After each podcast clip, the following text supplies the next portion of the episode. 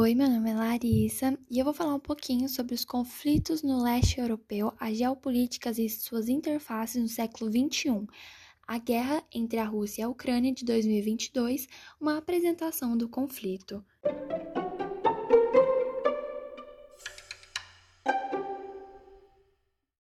Na madrugada do dia 23 de fevereiro para o dia 24 de fevereiro de 2022, o presidente russo Vladimir Putin iniciou a invasão da Ucrânia a fim de desnazificar e desmilitarizar o país. O motivo do conflito entre Rússia e a Ucrânia não é algo atual e, na concepção de alguns estudiosos, não deveriam ser motivos para gerar uma guerra violenta e que são problemas que poderiam ser resolvidos de uma forma pacífica. Alguns países, como Estados Unidos, o Japão e países da Europa, se declararam contra essa invasão.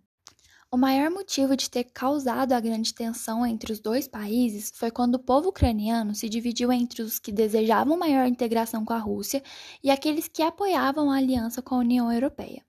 Com isso, muitos protestos tomaram conta do país naquele ano, assim causando uma certa rivalidade entre os dois países. Vladimir Putin, presidente da Rússia, decide uma invasão à Ucrânia, fazendo com que algumas potências econômicas, como os Estados Unidos, o Japão, a Alemanha e o Reino Unido, se declarassem contra essa invasão. Além disso, também foi solicitada uma reunião urgente da OTAN para debater sobre o assunto.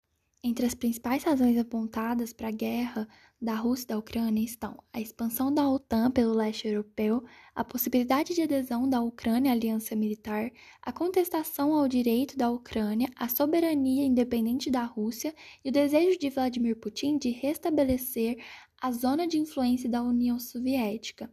Com essa guerra da Ucrânia, a gente descobriu que o líder russo está disposto a quebrar antigas normas internacionais. A Ucrânia teve 3,67 milhões de refugiados e, segundo a Acnur, a Polônia, outro país que está contra as invasões, recebeu mais de 2 milhões desses refugiados. Devemos falar também sobre as principais cidades ucranianas que foram sitiadas, como Kiev, a capital da Ucrânia, que foi foco do início dos bombardeios durante a madrugada do dia 24 de fevereiro. Mais de 2 mil civis já foram mortos. Em uma guerra política onde podemos ver que os que mais sofrem com tudo isso é a população, as crianças, as famílias inocentes que estão perdendo a vida para defender seus países. O lugar onde nasceu, onde se criou toda uma trajetória, que agora está sendo bombardeado, detonado.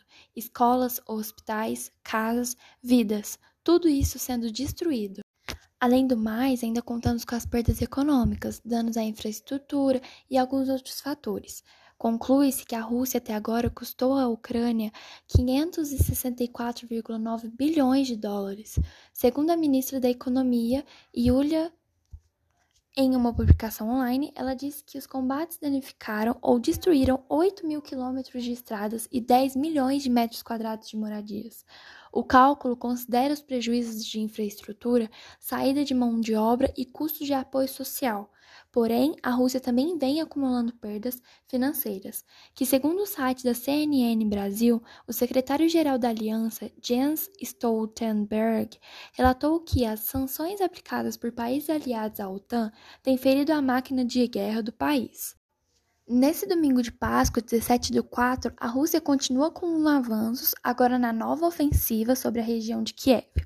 Determina-se que o órgão criado com a finalidade de salvar as futuras gerações do flagelo da guerra, segundo o site das Nações Unidas, deve se impor e intervir mais sobre os assuntos atuais ocorrentes no mundo todo, incluindo principalmente a guerra que vem ocorrendo entre a Rússia e a Ucrânia que, desde o início das ameaças, já deveriam ter sido interrompida por motivos óbvios, como a diferença da preparação militar entre os dois países.